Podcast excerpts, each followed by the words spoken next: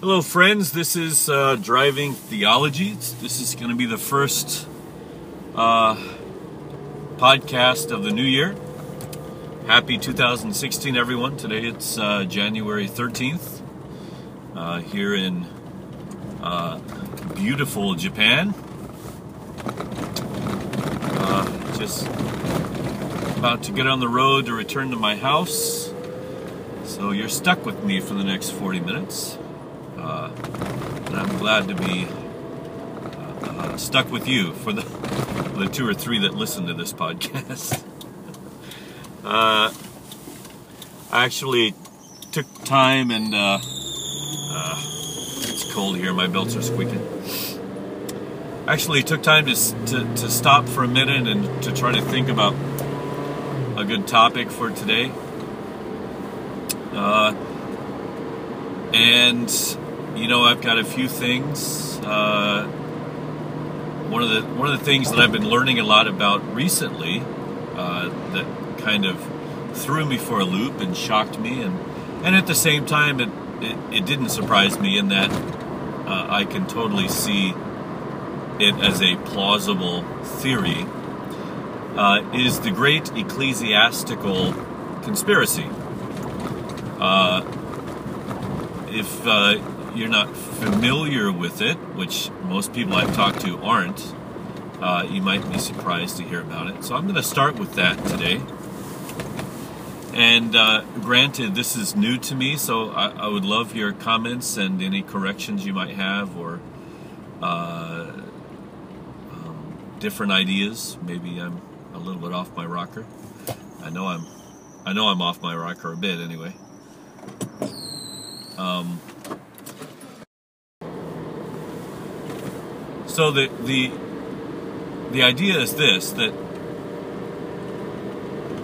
when the Bible was first translated from, especially the New Testament, from uh, the Greek to the Latin, the Roman Church uh, was being established, and we know that from the uh, third century AD and on, Constantine had established freedom of religion in the Roman Empire, and he had accepted, uh, at least, at least by name, he had, he had accepted Christianity and accepted Christ himself.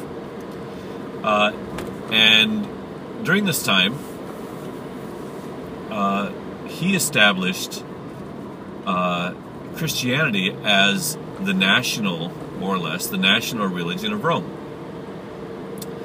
uh, with him as a, if not the head, a very influential person because he was, of course, the emperor of Rome. And now he had so graciously uh, given uh, uh Christianity a higher place in the empire uh, after many centuries of persecution. Uh, first by the Jews, and later by especially the Romans uh, and especially the Emperor Nero, which is you know uh, he was very famous for his uh, murdering and uh, displaying of the killing of uh, killings of Christians. So here we have Constantine. He's he's called the uh, the what do you call it? The Gathering of Nicaea. There's a, there's a word for it. The Council of Nicaea. And at this council, uh, they have decided to agree upon a set of uh, beliefs about Christianity. So they kind of came up with a list, and that's what we know as the Nicene Creed a list of, of beliefs that all Christians everywhere should embrace. And so at this time, the the church was uh, at least heavily influenced by uh, by Constantine, if not led by Constantine, and he called a lot of shots and used wielded his influence uh, to establish Christianity in the way that he saw fit. Now, at this time, Christianity sort of moved into and took the place of the uh, Roman religion, uh, which of course they uh, worshipped many gods. Um, uh, the, uh, the the gods of Greece basically had been Romanized. Um, right now, all of those are not coming to me, but for example, I believe Zeus is is uh, Jupiter, and so they worshipped all of these gods, and they had established this religion already, and, and they had their priests and their temples, their their holy places and whatnot, and many of those temples were uh, re-outfitted to be Christian houses of worship. So it's kind of like, you know, taking one thing and making it fit the mold of another. Uh, you might say that at that until that point, Christianity was quite liquid, quite fluid, and it would have uh, had a very free shape in a sense, depending on the culture uh, that it was found. But once Rome, Constantine and Rome kind of took it over, they, they really started standardizing things. And one of the things they, they decided to standardize was uh, the hierarchical um, nature that we find in, especially the Roman church today, but, but we find in almost every church, uh, especially institutional churches. We find a somewhat hierarchical uh, form of leadership. And at this time, when they translated the Bible from Latin, uh, sorry, from uh, from Greek into Latin, what what they did was they took certain common words and made them into ecclesiastical words or churchy words or uh, however you want to you want to say that. Uh, so that, for example, the, the Greek word diakonos, which is to serve or to even a servant, became the office of the deacon. Uh, or whereas an elder, an old person, become uh, became a, a, a bishop or things like this, and so that they they took common, very common verbs, and presumably some nouns, and kind of raised them up to fit their paradigm uh, of leadership. And this is what's known as the ecclesiastical conspiracy, where uh, people had ideas and they made the Bible fit their ideas. They made their own form of Bible. Now, today we know that many people have done this. The uh, the one that comes to mind are Jehovah's Witnesses. So they've they had certain ideas that they believed, and so they rewrote their Bible to fit those ideas. Uh, you know, it's a little bit different what happened. It, but but I would say it's mostly different because not many people know that all of the Bibles we read right now have this conspiracy deeply embedded. So the Latin Vulgate, uh, the uh, first Latin, uh, I, I, believe, again, if I'm wrong about this, you can feel free to correct me, but they changed words to fit their idea of leadership. And so this this had the effect of when if people would question leadership, they could now point to the Bible and say, well, you know, the Word of God says this, so you know, I, I know you don't like it, but but that's the command of God that you, you know, you respect me because I have this, uh, you know, such and such position. Uh, all right, so it's in the Latin, okay, um, and then you go to King James. Now, in the, in the century or a century and a half before King James, you had a couple English Bibles pop up, and basically this was uh, pre uh, Reformation, Reformation stuff. So before Calvin, before Luther, uh, just before them, but you know, they people were were becoming more and more aware that they needed to have the Bible in the hands of the common believer, the common Christian, not just in the hands of the clergy or the priests. Um, they really wanted to have the hands in, to have the word of God in the hands of the common person. And so, uh, I believe it's Wycliffe. No, that's not right. Tyndale, sorry, Tyndale. Tyndale translates the Bible into English from directly from the Greek, where he could find it, I guess. And he he did take out some of these churchy words and replaced or restored the common words uh, to his version of the Bible. And he was killed for it by the church. The church did not like his efforts. They thought they accused him of blasphemy uh, and changing the Word of God when all he was doing was restoring it, and he was martyred for it. William Tyndale. Uh, now, another couple uh, Bibles came out. One was the Geneva Bible.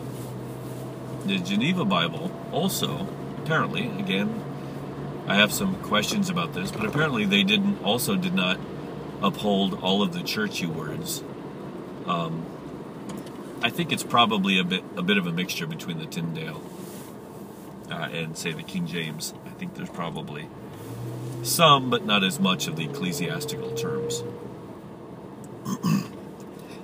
Uh, so King James comes along, and, and by this time, King James uh, is the head of the Church of England. He, uh, the church has split from the Roman Catholic Church, and now we have the Church of England. And instead of the Pope, uh, you have the king. The King of England is also the head of the Church of England. And so to to um, back up or to to support his uh, kingship in both realms, the church and the state, he also decided to make his own uh, translation of the Bible. So at this time we had the divine right of kings, and that that was a a uh, an idea that kings were given special privileges by God and could not be revoked, and they were above reproach because they were appointed by God Himself. Therefore, only God could judge them. And so, whatever a king did, basically, this this divine right of kings, this uh, philosophy or, or a theory or whatever you want to call it, basically said, well, you know, tough nuggets. You got to just take it because only God uh, has any say over me. Uh, and so basically, kings at this time had uh, pretty much demigod status. Uh, they were they were some you know kind of established themselves as gods because they were given free reign to do as they willed. And so King James very much believed in this idea of the divine right of kings, and so he, he wanted to make sure that the Bible, which they didn't have an English Bible at the time that supported this as much as he would like, that the Bible supported this idea. And so he assembled translators that believed in the same way he did. Uh, and over them, he put his guy, who also believed very strongly in what he believed. And, and this guy was a bishop in the church. I don't remember uh, his name. Uh, so you had King James and his bishop, and then the translators. And basically, they came up with a set of guidelines or rules that they insisted the translation conform to. And one of them was, of course, the Divine Right of Kings. The other was the ecclesiastical terms had to be maintained. And so instead of the ecclesia being translated as the assembly or the gathering, it was by royal decree had to be called the church. Now we know that word church comes from uh, a couple possible sources. One is the uh, Scottish word kirk. I guess it's uh, Scottish Gaelic, uh, Gaelic, Gaelic, uh, which is kirk. The other possibility is the German Kirche, which basically comes from the Latin word capella, which is chapel. And so it did denotate a building. Uh, and he wanted that kept in there. that was something that had to be uh, maintained. Because to call the church an assembly of people would give too much power to the people. and he did not want that for sure. And so King James went ahead and had his Bible translated. And so the translators finished their work at, at one point and they handed it over to this bishop. And the bishop went away by himself with the translation for a time. And knowing exactly what the king wanted, he made several uh, several changes to what the translators came up with. To be sure that the king was uh, supported by Scripture in his place as sovereign over the church and over the nation. And so then we got the King James Bible, the 1607 King James Bible, and later there's a later version as well. But basically, that Bible was written to purposely keep out the original wording and to insert terms that upheld a hierarchical form of leadership for the church and the divine right of kings. I know, crazy, right? I was I was reading this. I'm like, are you kidding me? I mean, I knew that the word ecclesia was not translated correctly. That that's a common one, right? But I didn't know it was a conspiracy. That it was purposely written that way. That we were purposely we had the, the wool pulled over our eyes. That just that kind of flipped me out.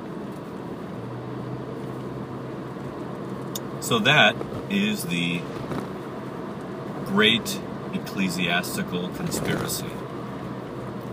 Now, had it ended there, wow, that'd be awesome. You know, but it didn't end there, did it? The uh, American Standard Bible, very similar. Very similar. It did exactly what the King James did. Uh, even the New American, the NIV, the New Living, almost all of the mainstream Bibles out there still are riddled with the remnants of the great ecclesiastical conspiracy. And even though they claim to have been translated from the original Greek, uh, they they still decided to do it in a way uh, that um, I can never come up with the right word for this that backed up or supported uh, or leaned towards hierarchical leadership. So that, you know, the word diakonos, which is to serve, is translated the office of the deacon. I mean, that's just ridiculous. So that where Paul tells Timothy, if, if a man wants to serve,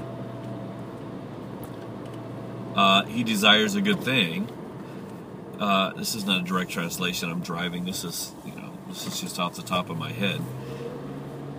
It's translated as if somebody wants to do the office of the deacon, when actually it's just to serve. Uh, a very simple thing. So, all right. So that we've got that. Now, let's let's stay on the word to serve. And ladies, if any of you are hearing, listen closely to this part. Martha complains to Jesus that Mary is not diakonos with her, is not serving with her. She's not helping her serve. Okay? Now, when it's a woman, they go ahead and they translate it serve. They keep that word common and low serve. But when it's a man, they say the office of the deacon. So not only were they trying to uh, color everybody's thinking to where, you know, for the divine right of kings, and uh, hierarchical leadership, they also were telling us how to think about sexism. Trying to tell us that women can't have the office of the deacon, uh, but they can serve. Sure, they can serve. When in the original Greek, the word is exactly the same. So here, here's here's here's my problem. Here, here's my dilemma. None of the big people that I read are talking about this. Now, yeah, the ecclesia, that, that word is broached. That, that subject is broached all the time. ecclesia is actually an assembly of people. All right. But what about all the other terms? And, and you know, what does that mean? What does that mean to us? You know, those of us who've been memorizing verses and we've memorized them wrong. So, my question to you, if anybody, if anybody reads this, what do we do about it? What is to be done? You know, I never really had a desire to learn Greek before, but now I do. Now I think I should put in the time and start learning the Greek words, at least, you know, a working biblical vocabulary of Greek terms because I think it can make a pretty big difference.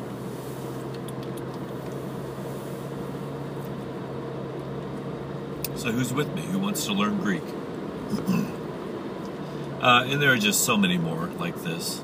You know, when, when the, the Bible says old person, they've translated it as the office of the elder or the, you know, the presbyter or whatever term shepherd that they come up with to make it an official position or a title as opposed to somebody who has more years than others. um,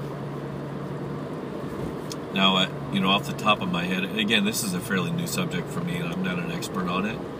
Uh, I really hope to just pique your interest so that we can uh, just throw out all the terms that were never meant for us and get back to the original uh, original meaning of certain verses.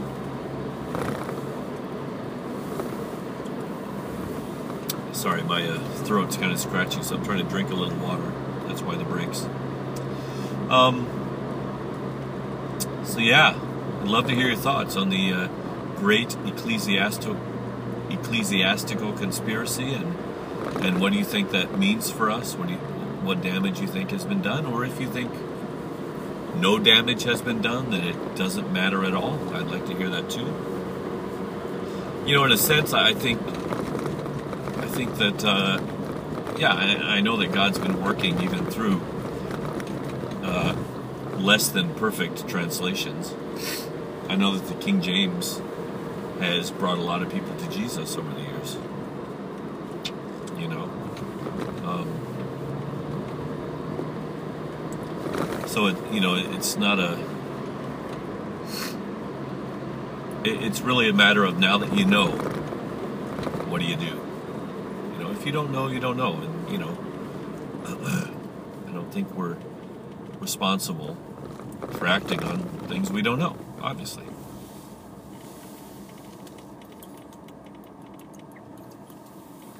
But now that you know what do you do? What do i do? I'm not sure. Uh, yeah, so that is the uh, great ecclesiastical conspiracy. People were killed for it. People were killed for trying to correct it.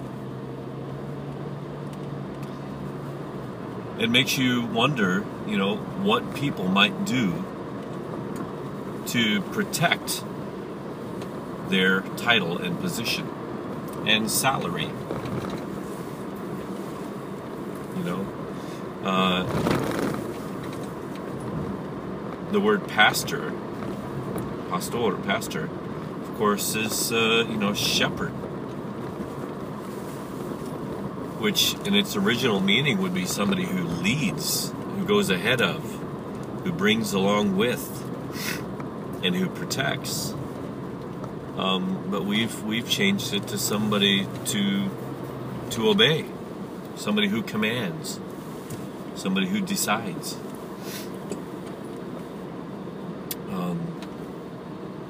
And really, it's taken it's taken the church out of a family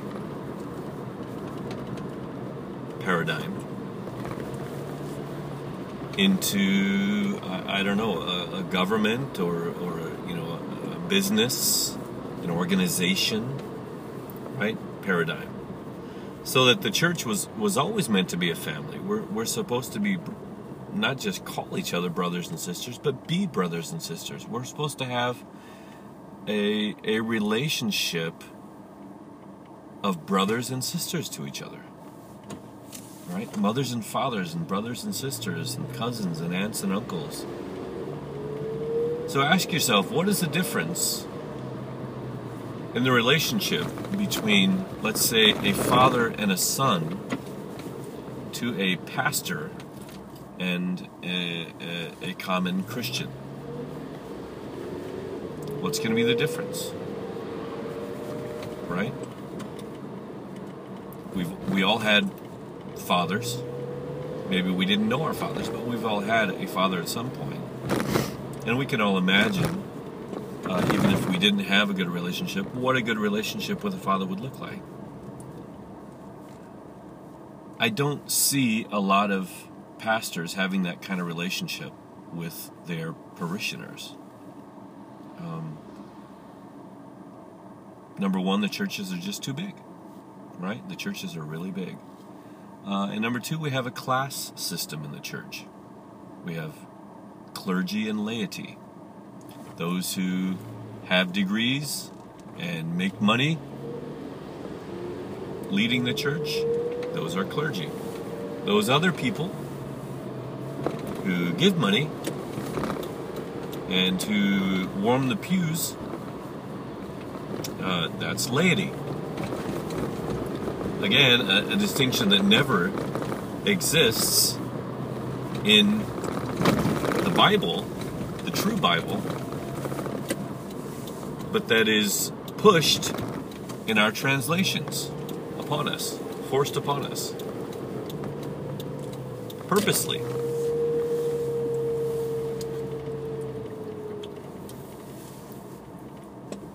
Great ecclesiastical conspiracy has to do with churchiness, right? Keeping the Bible, speaking the language that keeps uh, people's titles and positions safe, helps them to lord over something that Jesus warned against. Um, and so it's not a small deal to me, and, and maybe it depends on at what point uh, you are in your walk with, with Jesus. You know, at what point are you at? Um, whether you need to tackle this or not. Maybe maybe you're not ready. Maybe this is just not your fight at this point. Maybe the Spirit's not calling you to that. But I just want to put it out there. I want you to be aware of it because at some point it may become your fight, and uh, we may need to have a revolution. We we need a an accurate translation of the Word of God. We need it. And that translation is going to change things. And I'm not a linguist, I'm not a, a, a Bible language expert. I, I've studied neither Hebrew nor Greek, nor Latin, for that matter. Uh, but I would love to see, love to see translators be equipped to rise up and say enough. Let's let's put the true word out there to the best of our abilities and let people decide for themselves what the word of God says on certain topics and not try to color their judgment and not push our agenda of clergy and laity hierarchical leadership of uh, gender roles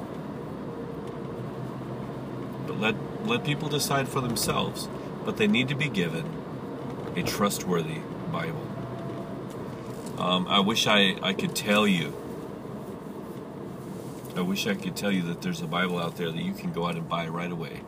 That's going to solve all your problems. But I, I really can't. I've, I've kind of been searching and I haven't found one uh, that I'm quite happy with yet. If I find out, I'll let you know. Um,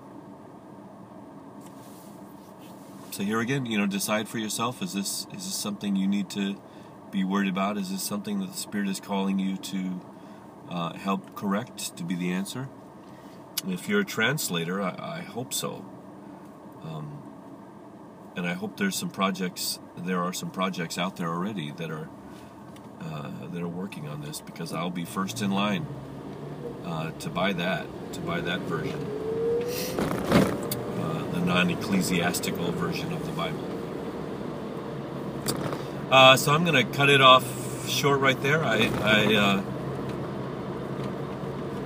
pray that Jesus, uh, the Anointed One. Christ is another ecclesiastical word. And because of that, Christian, you know, Christ comes from the Christos, which is the Greek word for Messiah, which means the anointed one or anointed uh, or chosen.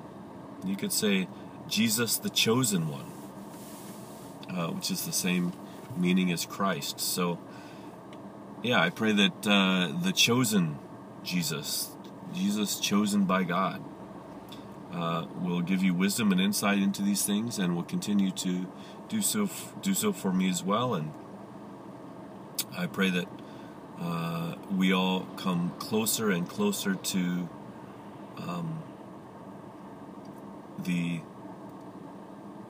best possible life uh, in Jesus. And I pray that the, the life of Jesus will pulse through your veins, uh, will give you guidance and insight. And uh, I pray that His name be praised. Have a great 2016.